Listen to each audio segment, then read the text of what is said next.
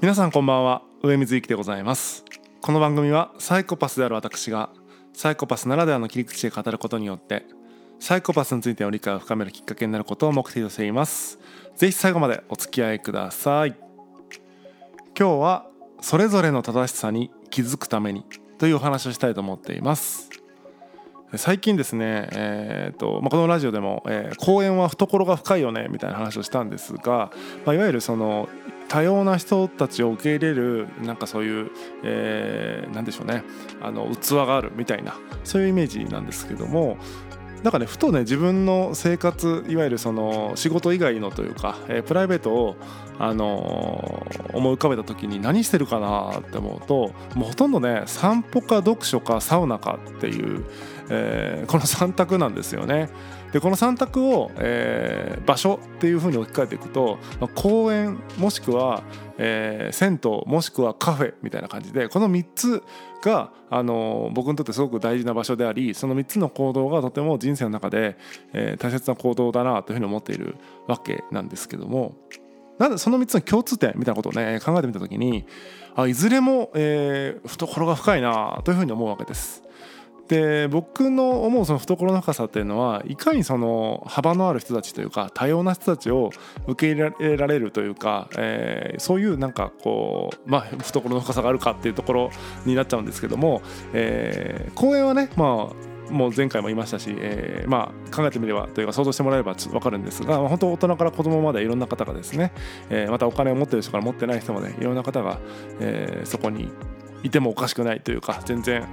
馴染める場所かなというふうに思うんですね。で、えー、それよりちょっとハードルは上がるんですがカフェもまあ似たようなものかなと。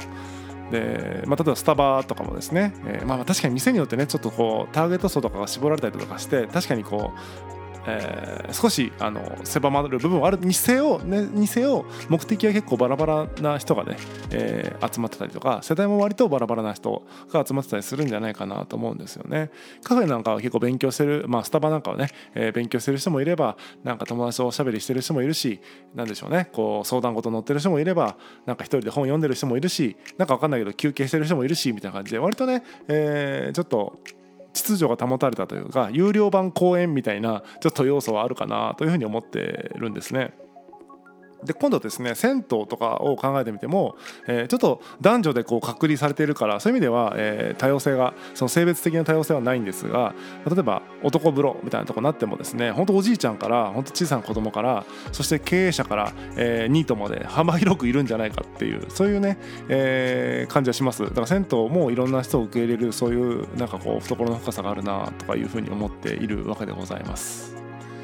で、えーまあ、僕はですねやっぱその自分がサイコパスだっていうのもあるかもしれないんですがやっぱどうしても少数派になってしまいがちその生きている中で、えー、孤立してしまいがちなんですよね。そのまあなんだろう集団の中でその馴染んでるふりをすることはあるんですけどもやっぱ心のどこかで、えー、共感できなかったりとか自分は違うなとか思うこともあったりするので、えー、どこかね、えー、寂しくはないんだけども浮いているっていう感じがやっぱすごくしてるわけです。でもこの今言った公園だとか、えー、カフェとか銭湯で浮くってあんましないんですよね。なんかこう自然とその中の一部としてというか、えー、そのなんでしょうね。そのこうシステムの中の一部に自分は慣れて馴染めているなみたいな感じがあってすごく居心地がいいわけです。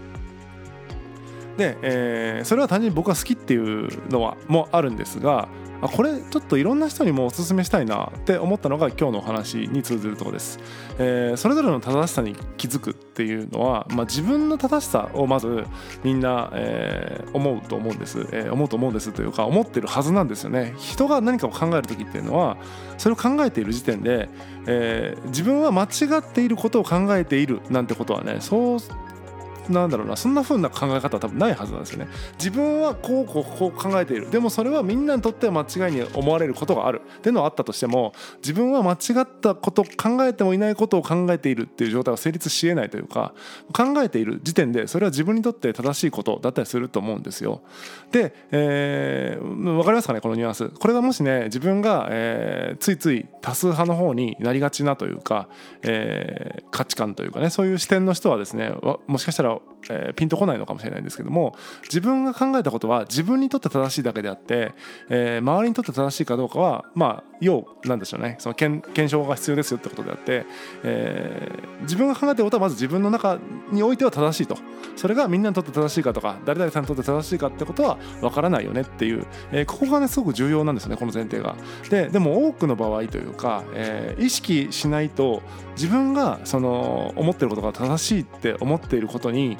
えー、無自覚であったり、えー、自覚していたとしても、えー、それを正しいと肯定してくれるくれる、えー、人とつるんでなんか自分は正しくてとか自分のそのコミュニティは正しくてそうじゃない人たちってちょっとおかしいよねみたいになっちゃう。みたいなのってね結構往々にしてあるのかなと、まあ、何でもいいんですけど例えば自分が、えー、すごく、えー、休みといえばいつもアクティブに動き回りますって例えば性格だったとして映画にも行くしショッピングにも行くしイベントにも行くしコンサートにも行くしっていうかなんどこでも何でも行くしって思ってる、えー、好奇心旺盛なアクティブなという自分がいるとするとそれはねもうこうアドレナリン中毒というかですねそのなんかアドレナリンを出すことが幸福と思っているという価値観というか考ええー、でそういう考えていると例えば僕みたいなね、えー、休みの日はもう公園でに散歩してでなんか本読んで、まあ、カフェで休憩してとかっていう風なのを延々と繰り返しているような人のライフスタイルとか見てるとなんかもう遊びもしないでなんか人生無駄にしてないとか損してないって思っちゃうと思うんですよ。えー、それがね、えー、その人と僕ってなれば違うねって済む話が例えばそのアドレナリン出しまくってる人がね例えばバーベキューパーティーで30人で集まりましたとかいうことを四六時中やってると、えー、それはそのコミュニティではそれが当たり前なんだけども休みの日になんか、えー、散歩してるのってなんかちょっと変じゃないですかっていうこうなんだろうな自分が所属してるところが正しくなっちゃってそうでない外の文化というか違う価値観の人がなんかやばいやつらみたいになってちゃいがちだなというふうに思うんですよね。それはですねいろいろ見てて思うのはあとはそうだな、えー、ママ友みたいなやつもそうかもしれないですね。子育てをしてて、えー、いわゆる同期のというか同い年の子供がいる人たちが割とこうねこう保護者上つながる機会があってみたいなそこでこうつるみ始めるとなんかこう子育てをしてない人がちょっと、えー、すごく外の人というかなんかよくわからない人たちに見えてしまったりとかですね。いわゆるだからその自分が似たような人を集めてしまったがゆえに、えー、自分と似てない人たちっていうのはなんか変な感じがしちゃうっていう問題がね起こるかなと。そうなるとですね、えー、まず、えー、よほど認識を切り分けて違う文化とその歩み寄る姿勢があるそのスタンスを持ってないと、えー、まずね対話なんか不可能だと僕は思ってるんですよね。えー、結構強烈に言いますけども、えー、そうですね対話不可能だと思ってます。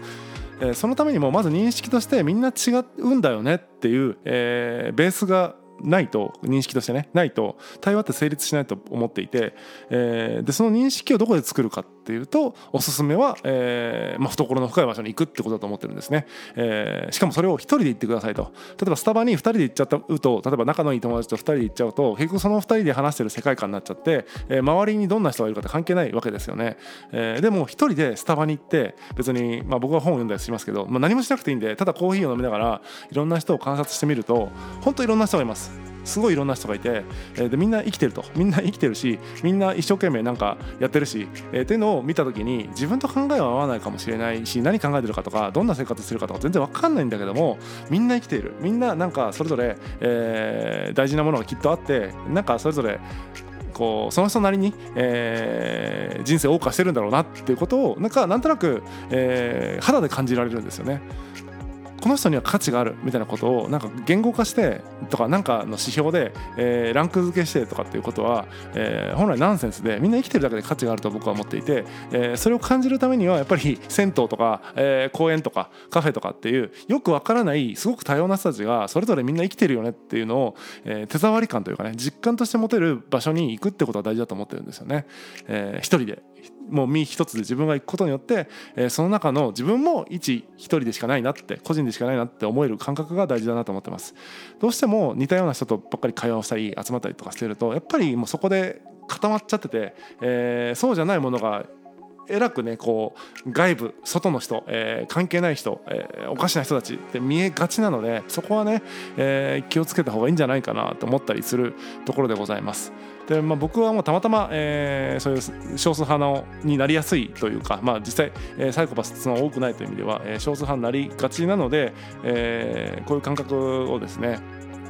割と何て言うのかな。いわゆるその休みの日もね、えー、つるまずというか極力一人で過ごす方が心地よいって思ってしまうのはそういうところもあると思うんですがついついね、えー、似たような人といると居心地がいいからってことで似たような人とばっかり会ってるとなんかそうやって排他的なというか、えー、狭い人間になってしまいますのでそれぞれの正しさを認める、えー、それぞれの正しさに気づいていくためにも、えー、時々ね、えー、懐の深い場所に行っていろんな場所あいろんな、えー、人いろんなこうななんだろうな、えー、多様な人たちを観察する機会っていうのをもっと、えー、いいんじゃないかなというふうに思っているところでございます。まあ対話はその次というか、えー、その感覚をまず持てないと自分がやっぱ正しいっていうことをいくら言語化してもなんかお互いマウンティングみたいになっちゃうし、えー、なんだろうね足の引っ張り合いみたいになっちゃいますから、えー、まずはあの存在としてみんな生きてるだけで素晴らしいよねみたいな境地に達するところがスタートなんじゃないかなというふうに思っています具体的には公園や、えー、カフェや、えー、銭湯に一人で行ってみんなを観察してみるっていうのがおすすめです。本日の話は